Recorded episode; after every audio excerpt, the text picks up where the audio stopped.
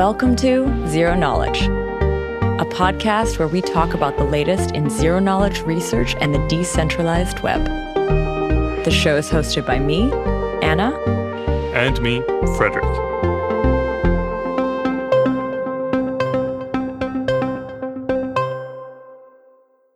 So today I want to welcome Tom, who's a product manager from Starkware, and Will, who's the co founder of DeversiFi, to the show. Hey, guys. Hi, Anna. Hey, Anna. So, the, the majority of this episode is going to be us exploring this collaboration between Starkware and DeversiFi.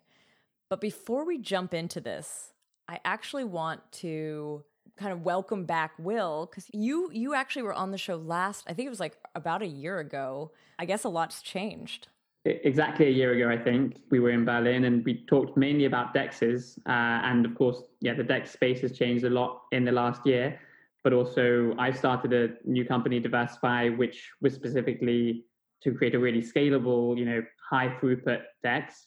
And previously, uh, it was known as Ethfinex Trustless. So, in particular, uh, we were spun out of Bitfinex and had focused on you know, building a, pro- a, a, prototype proof of concept for doing self custody trading.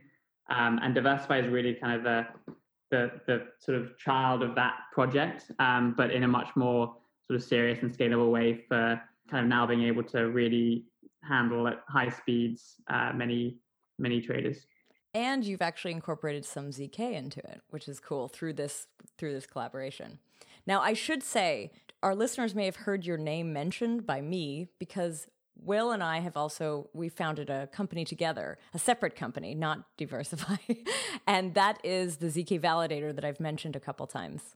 I wonder actually, Will, like because like do you feel like that in a weird way influenced your interest in zero knowledge stuff, or were you already into it before? I think it was definitely, you know, I, I, I was it was definitely a theme that I was interested in, but probably even a year ago, I, I saw this as a bit of a, an opportunity to really dive deeper into the into the topic. And certainly, you know, in retrospect, it's almost felt like a you know, very lucky that we ended up, you know, do, doing that together separately, as well as you know, DeversiFi ending up working with Starkware to kind of have the crossover and see the full spectrum of, of ZK. So, for anyone who isn't familiar with the ZK validator, I have actually mentioned it a couple times on the show, but it's the purpose of the ZK validator is the idea here is that we can actually validate on different networks and use any of the rewards or the commission on the rewards to promote or you know be advocates for privacy on those networks. And so this is kind of a very unique validator proposition,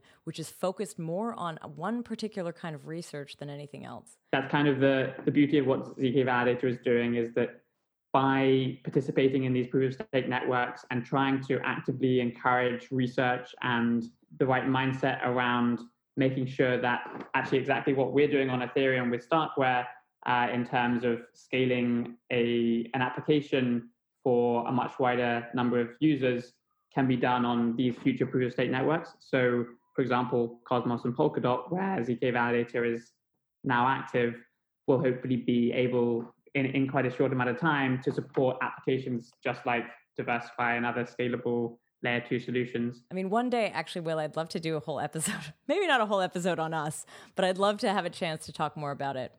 But this episode is really about the work that you've been doing with Starkware. So you've just given a quick brief to the listeners about what DeversiFi is. And even though we've had Eli on and Alessandro on from Starkware, Tom, maybe you can share a little bit about what Starkware is. So Starkware is, I think, almost two and a half years old company, which was funded by uh, four co-founders, Professor Eli Ben Sasson, P- Professor uh, Alessandro Chiesa. I think he was by now a doctor, Michael Riabzev, and uh, our CEO Uri Kolodny, and a technology company which develop and implement a full stack of uh, proofing systems. In our main goal is to um, solve the two um, most critical problems on the blockchain, which is privacy and scaling using uh, proof systems.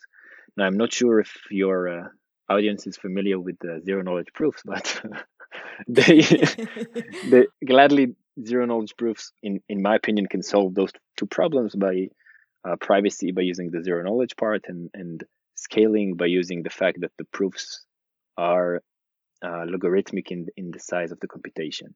And our first partnership and our first product is DeversiFi and the StarkEx, which is a self custodial layer 2 Stark based exchange. Cool.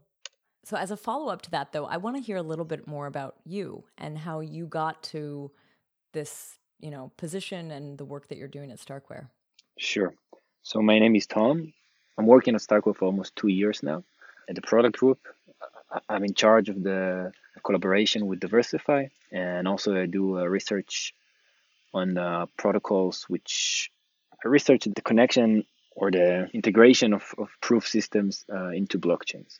Cool. Did you study this kind of stuff before? Like, how did you get to this point? Uh, it's a good question. So, I first studied uh, physics and mathematics, and I worked uh, in this field for almost six years. And then I somehow, I guess a lot of people are uh, uh, came into this uh, topic the same way, but I stumbled into Bitcoin, and it like captured me or fascinated me. So um, I decided to do a master uh, in computer science and specifically research this topic.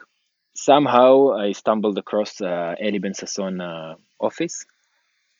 It's, it's, it's, it's, a, it's a more complicated story, but anyway, he agreed to to to uh, to be my advisor on my thesis, and, and I did a research on on those topics, specifically on proof of stake protocols, and then I landed on Starkware after that. Wow, but you like you got interested in Bitcoin and blockchain, and then jumped to like the forefront of all this stuff, right? Kind of skipped a few steps or something.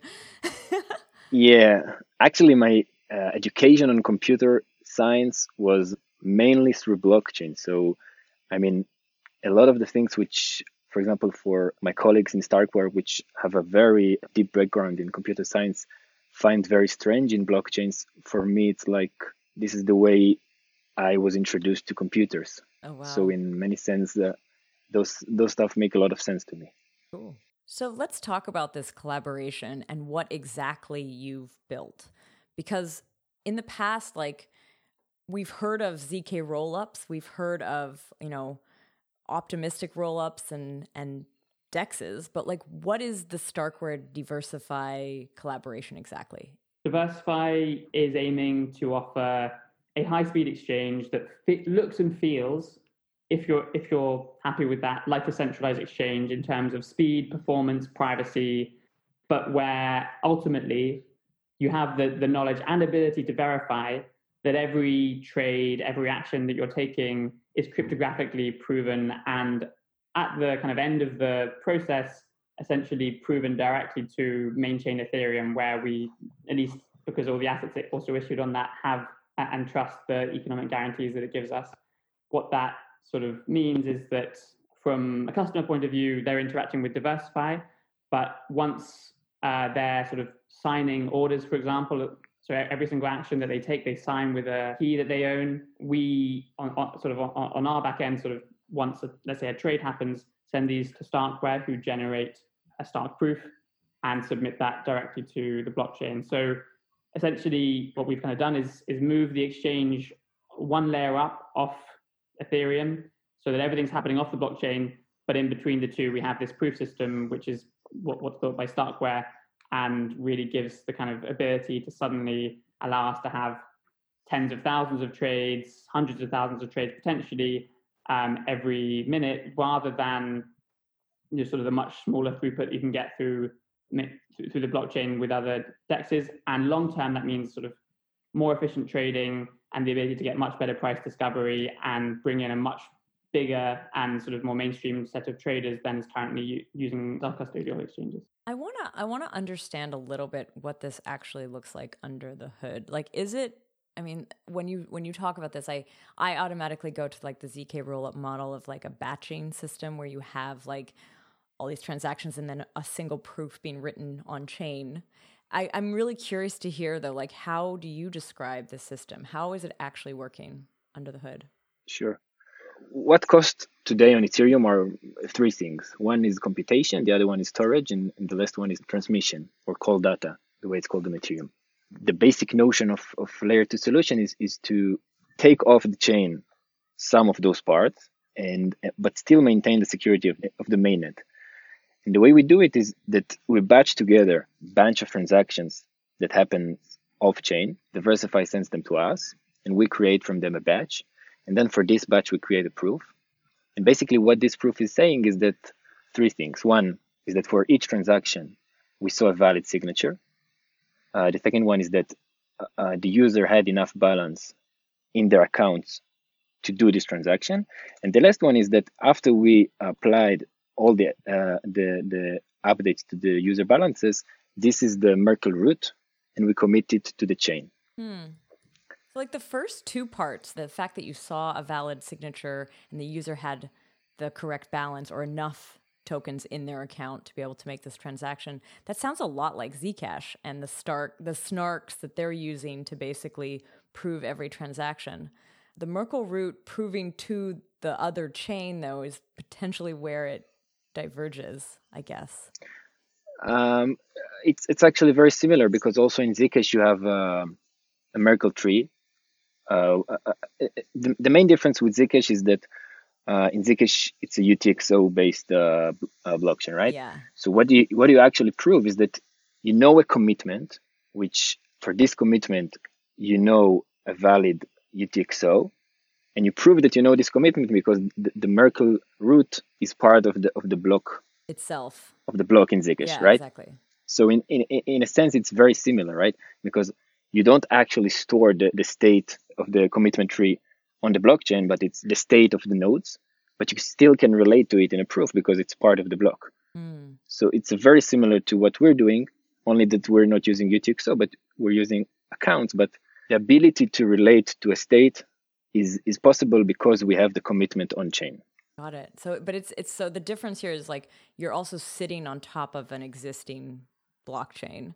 So you're you know writing to the Ethereum blockchain basically, and also you are using Starks and not Snarks. I guess.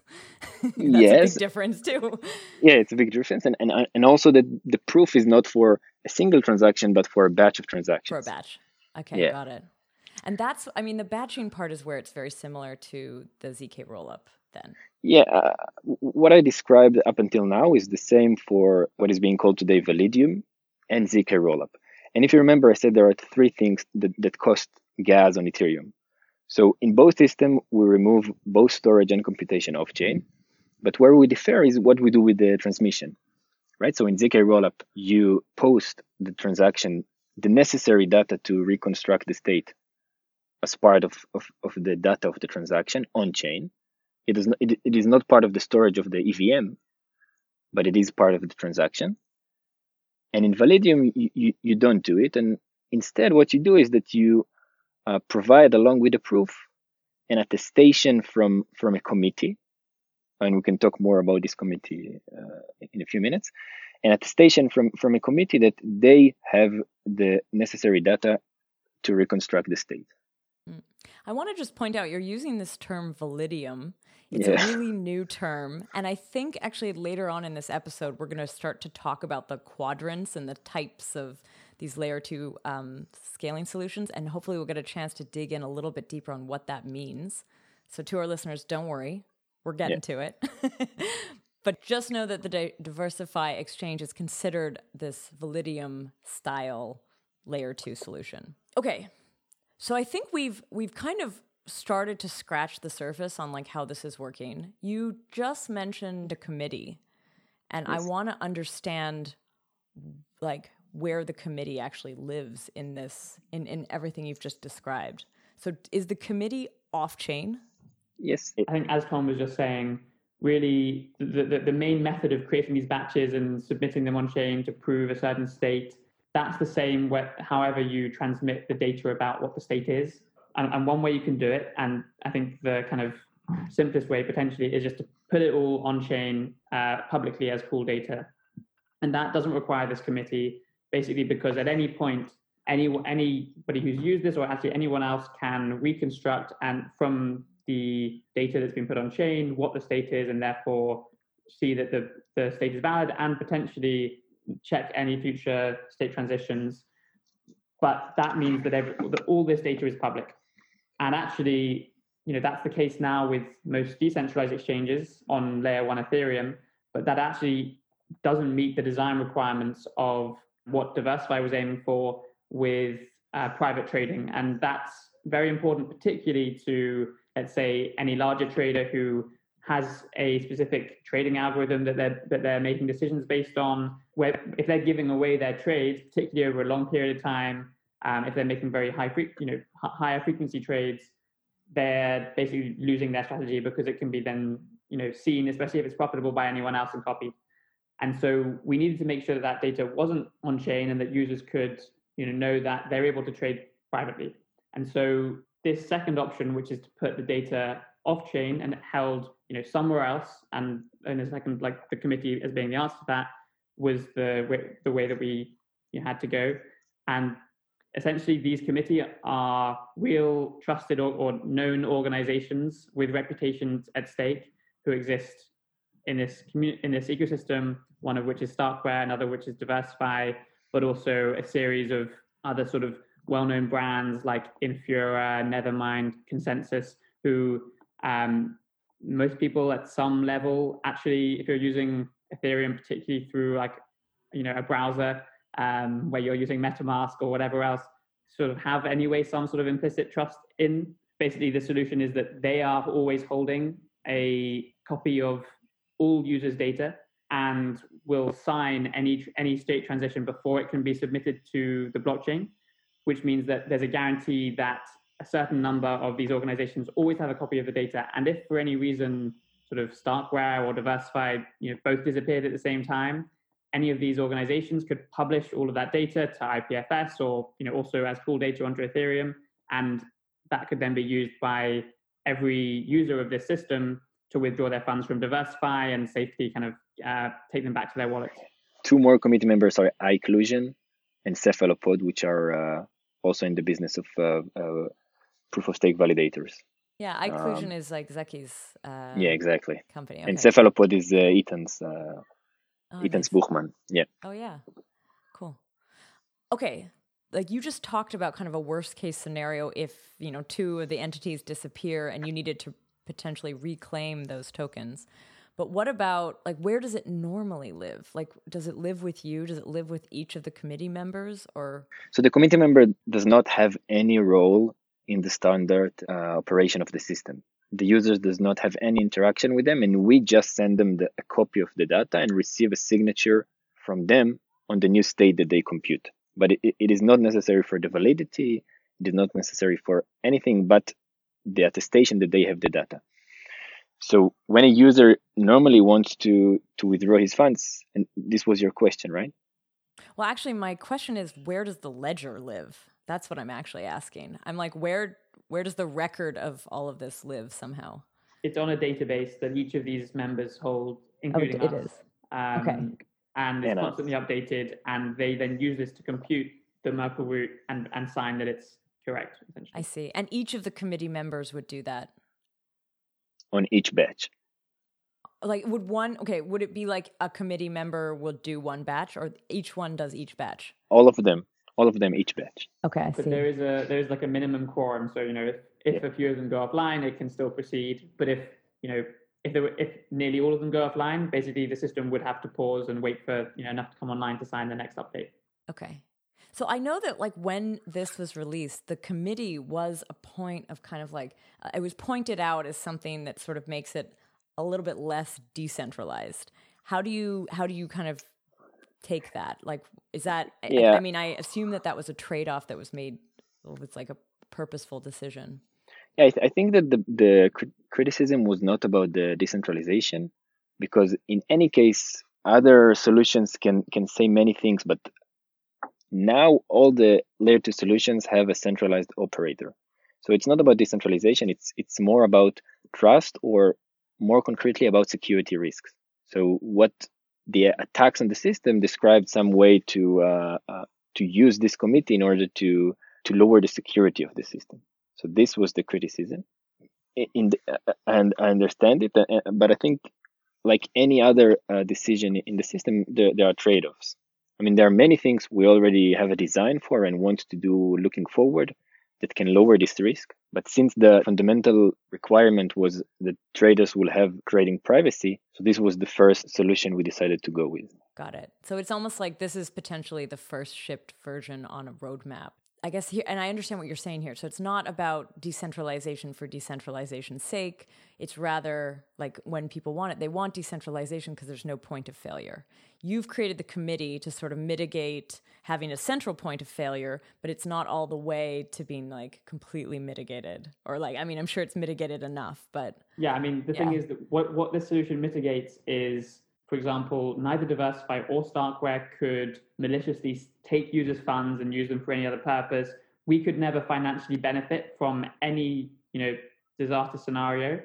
Essentially, what we mitigated is is these sorts of issues, but there are still scenarios where, for example, if we all go offline or you know the data stuck where, where funds can get lost, can, can get stuck basically.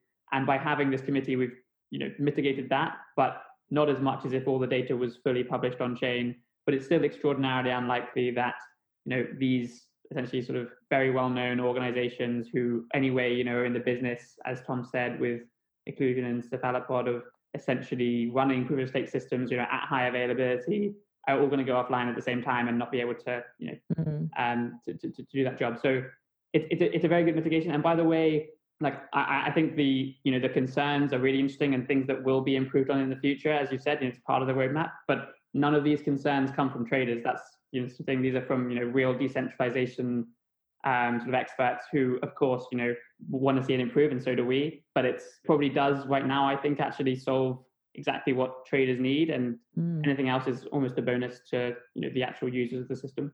And this is this is significantly different from the centralized exchanges where there are central points of failure or there could be central very centralized malicious actors who could do things to your funds. This is already like a pretty big leap away from that.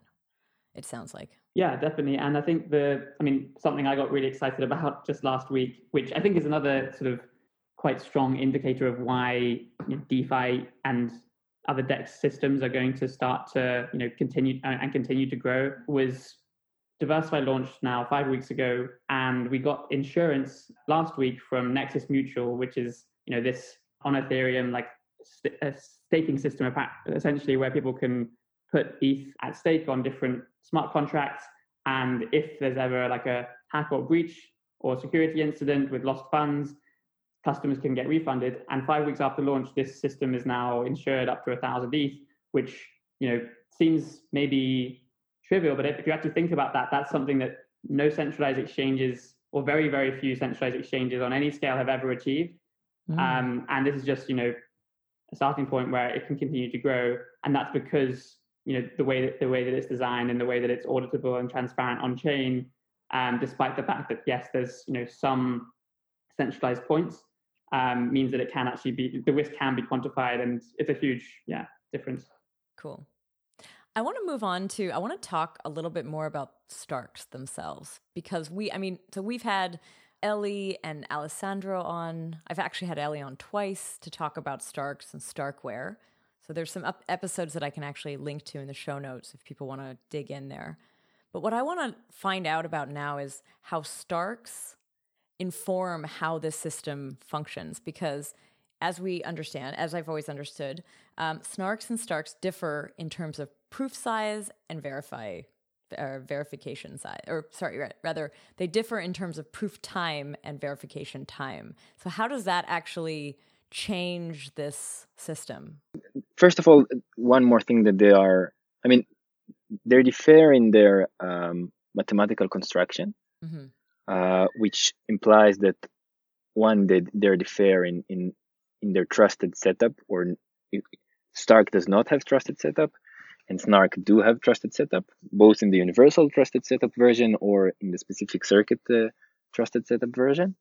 And also they differ in their uh, uh, cryptographic uh, assumptions that they're using. So Starks only need uh, collision resistance hash, hash function, which is very, very, how, how should I say it? Well researched and. Yeah, it, it, it, it's not exotic. It, it, has a lot of, I mean, as Eli stated it very nicely in his uh, lecture and, and post, it has a lot of value on top of it. So if someone will break this, then I mean, there's much more value currently, right? Than the diversified system that they can take. If if they could actually break collision resistant hash functions, yeah. So, and I, I, I will go, I will get to the proof size because there is difference, but I mean, it's you need to, to compare apples to apples, right? Yep. So, okay, so so, but you're also right. There is difference in the proof size.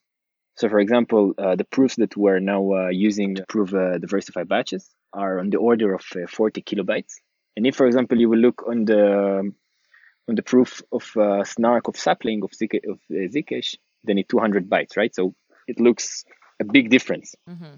But actually, so let's say we want to to to prove uh, 300k transactions in a single proof. Okay, so if if if you will go to Snark proofing system, then you are limited by the size of the circuit that you you, you created your trusted setup for. So you can't use one proof in order to prove this amount of transactions. So suddenly you need more proof. Let's say I don't know, ten and, and also if, if for example we will look at the on the proving system that uh, zkSync is using uh, its name is plonk and their proof size is approximately and i hope i'm not wrong but i think it's approximately one kilobyte so so suddenly for example there might be statements that we can prove in one single proof which will take i don't know 40 kilobytes but they will need 10 proofs or even more proofs so suddenly it becomes I mean, it depends exactly what you're uh, what you're comparing. Mm. Is zkSync using Plonk? I didn't know that actually. Yeah. Okay. Cool. So, in, a, a, a, like a naive comparison of, of the proof size, really yield the, the fact that Stark proofs are larger, but their ability to prove much bigger statements, I think, mitigates it. And, and it's not things that I, I can talk about them now, but in the coming month, we will have a very, I don't know, in my eyes, amazing improvements which will, I mean, close this gap. Cool. Okay, so this is one thing. Now, on the verification time, then I even don't think that this is correct. For example, uh, we released, I think it was last week or two weeks ago, uh, the ETH uh, ETH Stark. If you're familiar with it, it's it's an open source prover that we uh, uh, we released as part of um, a project with the Ethereum Foundation, which proves a hash chain of uh, rescue, which is uh, some uh, Stark friendly proof. And I don't want to misquote the numbers, but we prove a lot of hashes in a very little time. Okay, I, think it's something like 100k uh, hash chain in a 2.3 millisecond. But cool. again, I don't think there's any snark system that can uh, make this proof, and the verification time will be lower. So again, it's it's. I mean, there are many numbers which are quoted from the original academic papers, but when you actually go down to the to the engineering details and how you construct those systems, then the differences can can can can be very um, situational. Can you say it? Yeah. What I want to say is that we are at Starkware. We have no um, like a wedding with Starks. We are a technological company, and we want to solve problems. So once we will see that there is a better proof system, I mean, we have the, the, the manpower and the, and the all the things we need in order to move to those proof systems, which will be better. Mm. So that we, we don't have any stake in, in Stark proving system, and and and we're also always keep on, on evolving it. But once we will find something better, we will immediately switch for it. And, and, and it might be the case that for, for some things, one proof system will be better, and for other things, other proof systems will be better. The way we see it now is that Starks has almost any advantage that you can think of. Cool. I want to ask sort of a question about the collaboration itself. Like, how did these two organizations actually work together? So I think the, the I mean, the, the, kind of line between the two is pretty clear and yeah, yeah. self-explanatory almost. So essentially, from you know, from a customer perspective, there is no, there's almost you know, there is no Starkware almost. Um, so their, their interaction is all with the smart contract on chain or with our APIs or user interface. And essentially all of the kind of sort of main exchange software, like the, you know, the, these, the, website, the user interface, the APIs, through to the point where trades basically get matched or transactions get created in, let's say, DeversiFi's database or DeversiFi side. Actually, I think the, the easiest parallel is to talk about the way that the platform used to work. So you know, when I last came on, you know, a year ago, actually we were running what was then called FNX Trustless, it, it was a similar you know concept exchange, but every single transaction when it was ready, this is like a, a trade, for example, we would send directly to Ethereum and we would pay, you know, however much gas, let's say 150,000 gas for that transaction. Uh, it would get accepted into the blockchain and the, and that's that would be the user's trade complete. But basically that step where you know a transaction would get submitted to Ethereum, instead of doing that, uh, we send it to like an API provided by Starkware. And from that point on, you know, everything along the journey is then Starkware's side of the system where they would collect, you know, eventually enough of these transactions to generate proof, um, and then broadcast it to Ethereum. So um, that's kind of yeah w- w- where the split is, and um, you know, in, in, terms of also kind of and linking to you know the, the, the efficiency point of view and the proof sizes, basically the, that old system compared to how it is now, you would have needed around, it's only around 20 transactions for it to become more efficient using a batched proof because uh, beyond that point, basically the, the, even the cost to submit it to Ethereum becomes uh, cheaper. Does the user, I mean, the user is still hooking up a wallet though, right? Like, uh, like they, they don't, their accounts, they own their accounts when they use yes. this system. So they link up their wallet to your, to DeversiFi they make a trade. I'm kind of trying to follow that that route. Like there's basically a smart contract that's been deployed that interacts with their wallet, I guess. So actually it's only at the point where you deposit and withdraw that you interact with the smart contract. I see. come along, you deposit, which is a transaction on chain where you send your funds to the smart contract. And actually from from that point on, all of your interactions are no longer with the blockchain because your funds are registered to you sort of in this off-chain state. And when the user then wants to trade, what they're essentially doing is saying, I want to place an order, an order to buy you know, 10 Ethereum at this price. Uh, and they sign it with actually a separate key. Um, it's a key that's been linked to their Ethereum address, um, which was part of the kind of registration, registration and deposits sort of step on chain. Um, the reason for that is that this particular key that they're using is more efficient in the in, in the sort of STARK proof that's Stata used.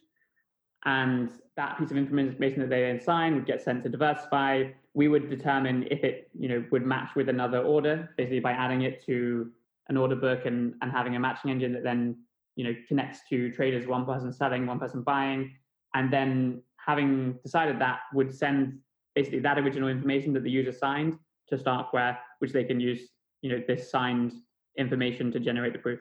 Cool. And so, what's yeah. happening? Like, I knew, I know you just described it kind of earlier on, Tom, but like, let's follow that journey. So now it's at, it's with Starkware. What, like, it's is it just sitting? Like, is it the prover itself? Does it sit on your servers? Like, where is that? Where does that live? In the cloud. And that is, but this is like, um, this is basically creating the proof to validate that yes. those are correct. Yeah. Yes, it's true. So as Will said, the, the only truth that we know is what DeversiFi sends us. So they send us a stream of transactions. At some point, we, we decide either if there are enough transactions or enough time has passed to close a batch. This batch actually, what it represents is a state transition, right? You, you transition from a specific state to, to a new state, which uh, represents the all, all those uh, transactions taking effect. So for example, a deposit will mean I add tokens to the user balance. A withdrawal mean I subtract tokens from the user balance, and a trade is, is just a, you know a trade. So we close the batch, we generate uh, uh, the proof. As I said before, the proof attests to, to the validity of the batch, uh, the signatures, the balances that we've never used this transaction before. And then we send the proof and the state update on chain. Cool. So, uh, I mean, a self custodial system is, is self custody up to the point of, of its weakest uh, link, right? So, if I have a perfect self custody system, but the user does not know what what it's signing on, so anything else is meaningless because I can I can give it whatever I want to sign, right? Uh, so the wallet is, is a really big part if you truly want a self-custodial system, you need the wallets to be fully integrated. Um, so we we both DeversiFi and, and Starkware uh, put a lot of effort into this um, specific topic. So, for example, as Will said, we, we have a slightly different uh, signature mode. So we worked together with Ledger to insert uh, all the necessary parameters to their firmware and to integrate our all our methods into their native Ethereum app. So a Ledger user now can use DeversiFi system and he tre- and he truly see the confirmation. It, it doesn't see just a sign this blob of data, but w- when when you want to do an order, then Ledger show a confirmation of an order and exactly what the user is signing on.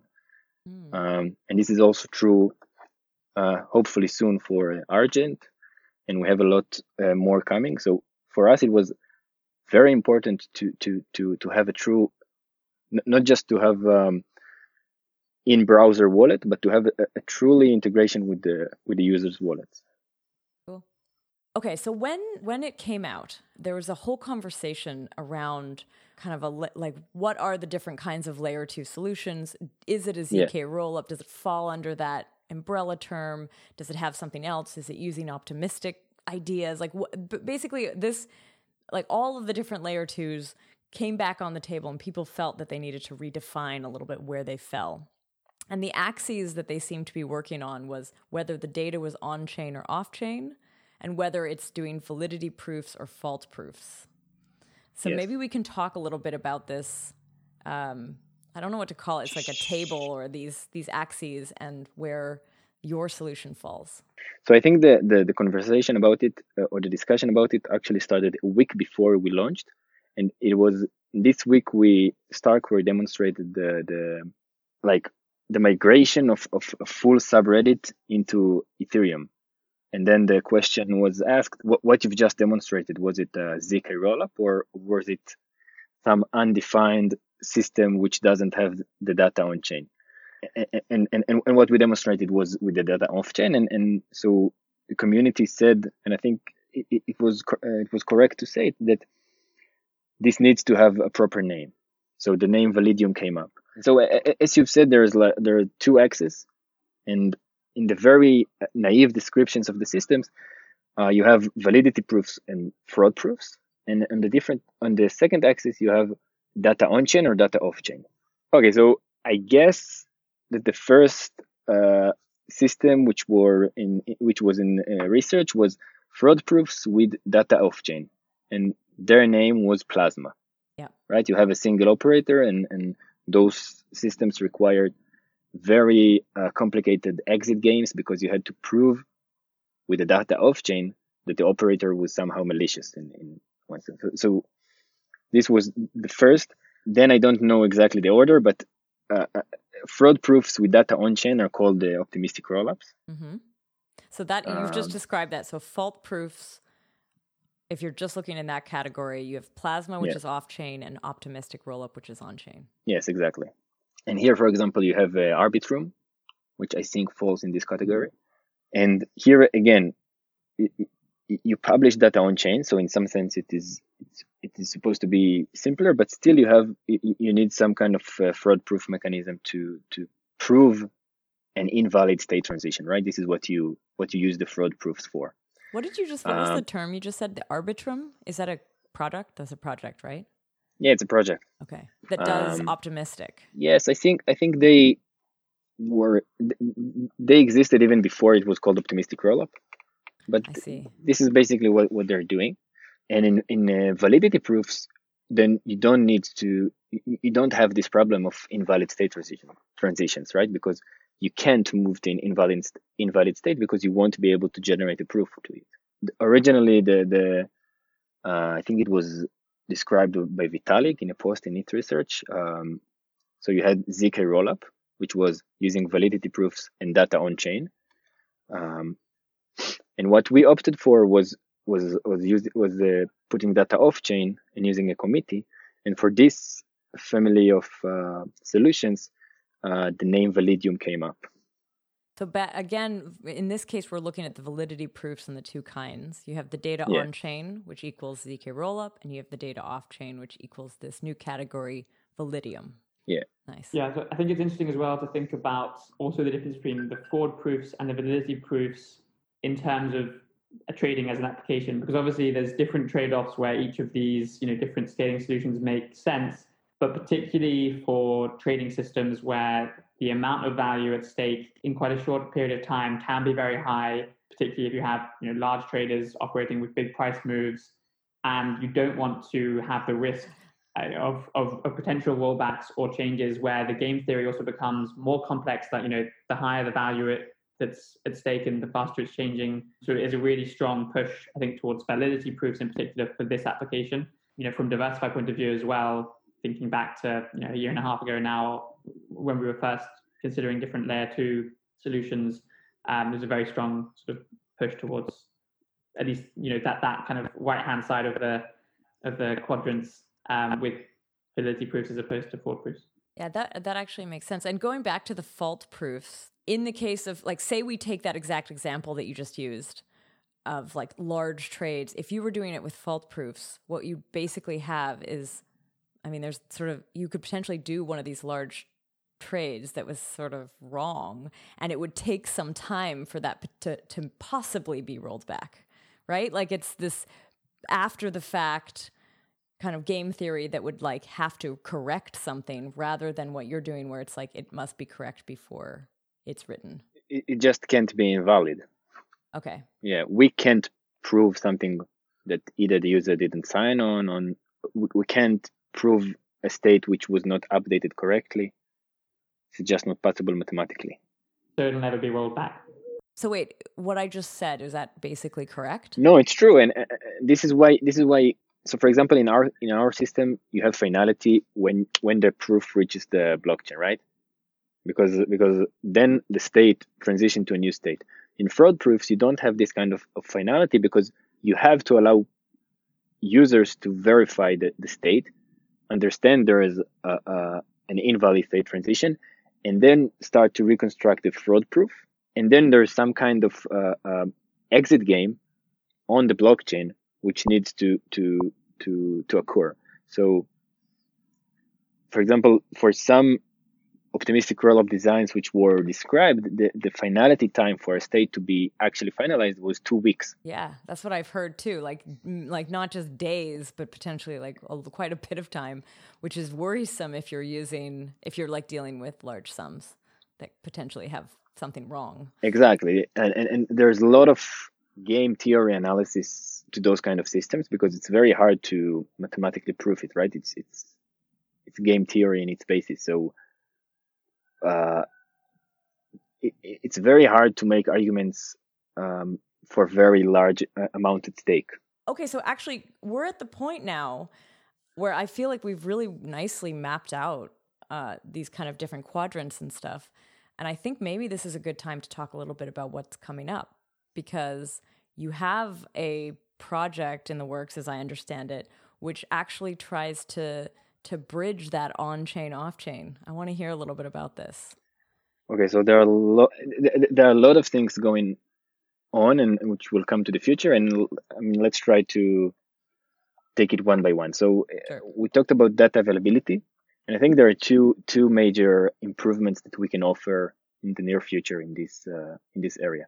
One is it's called Volition, and this is a solution which basically um, is a hybrid between Validium and zk Rollup in the sense that the user can choose whether its data will be on chain or off chain, right? So the user can choose whether it wants to pay a premium and uh, does uh, uh, not have the risk of of what we at the beginning of the episode described as uh, uh, some worst case scenario with with the committee or it can it can choose um, to to have its data off chain and, and and have the full scaling capabilities of the system. Would one of these would one of those options be faster? Like if you're doing on chain, is it in any way? No, slower? it just you have to pay for the data that you that you send on chain.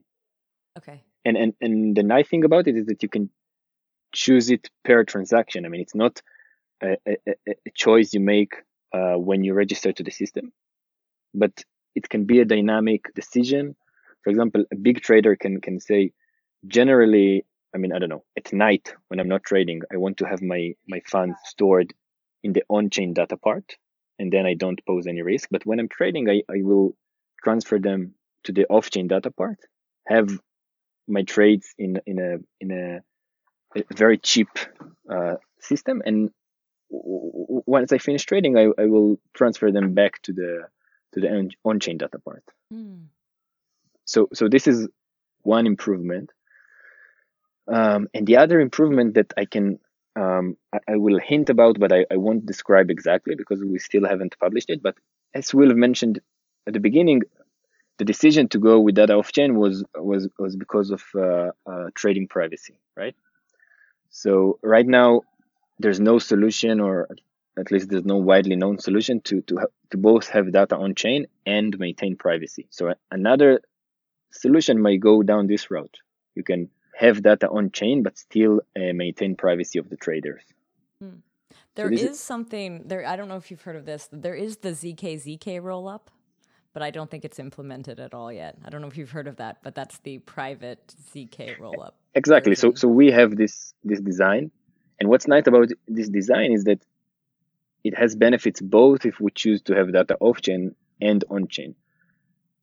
On chain, it's very clear, right? You, you can have the security but lose your uh, trading strategies. But off chain, you also have a lot of benefits because now you can suddenly have a much uh, wider committee. Because one problem with the committee is that they know all the users' data. So you have to be very careful and have very strict rules on what they do with this data. Mm. But once you make this data private, then uh, you have less problem with uh, expanding the committee. I see what you're saying. Yeah, right now you need the committee members to be somehow trusted because they do have sort of some sight into what's actually happening. Whereas yes. going forward, you could potentially expand out the committee because you're actually going to make it like unviewable by each member. So they wouldn't be able to be malicious. Yeah, in, in the ideal case, every large trader becomes a committee member and holds all the data, at which point, um, you know, and, and the smaller traders don't care as much so, I mean, really, both of these two solutions end up pretty much meaning that as a customer, you have the full range of choice over whether you, how much you care about your security and your privacy and where, where you want your own trade-off to be. Um, and of course, you know that there can be defaults, but basically, you're saying to the customer, it's up to you, whatever you want. Yes, and and I think that cool. I mean, if we think that Ethereum and the uh, financial activity on Ethereum will be what we hope it will be, and it will i don't know expand to a, a worldwide i mean it's it is worldwide but let's say mainstream uh, i don't know how to say it. I mean very, uh, if we want to have big adoption. uh, yeah big adoption then opting for the data on-chain solution just does not hold right? Because it, it is a short-term solution but we must keep researching what what solutions we can afford that allows us to to have logarithmic scale, meaning that the amount of, of resources that we uh, consume on chain grows logarithmically with the with the amount of, of transactions we do off chain. Because otherwise, we won't be able even even if we go from I don't know three trades per second, which was before uh, layer two solutions, to I don't know 300 trades per second, which what zk rollup can can give you today. This is really this is not enough yeah, I think that's a really interesting point in that already, you know, the, the size of the state on Ethereum is already too big. And even though, yes, you're mm. down, down the amount of data you need to put on with on-chain data for ZK rollups, it's still actually, you know, potentially going to grow way too big if there's ever huge adoption. Mm. Yeah, so uh, I think there's no escape from from finding a really good data availability solution and, and saying we just put all the data on chain because this is like the safest is won't hold. Got it. Okay, so it sounds like this is not it's not like you guys did a one-off partnership and then it's over. It sounds like there's still a lot of work going on. So I'm curious to hear like what else is happening. What's what's going to be coming as you move forward?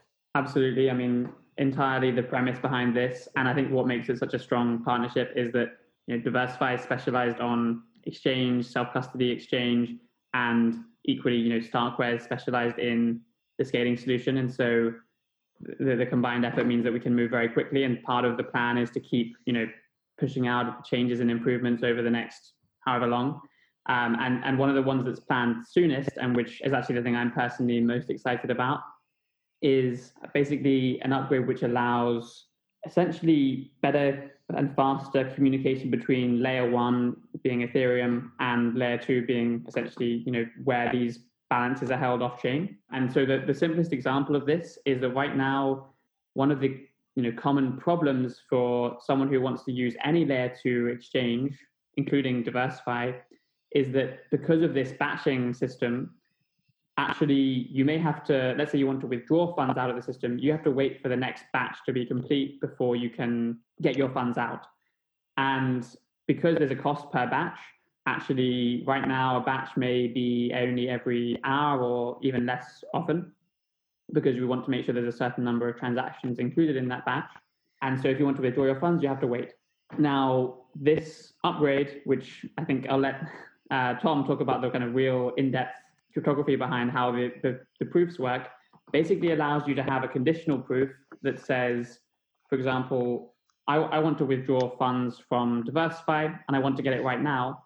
One, someone, someone can send funds on chain directly to the, to, to the user and they can sign this transaction that's valid in the next proof that says, okay, in return, I will, so let's say they're withdrawing five, five Ethereum. In return, I will transfer five Ethereum on DeversiFi to whoever sent that on-chain transaction. Um, and it, but it will only be valid if I receive my five, five Ethereum on-chain, you know, within a certain amount of time.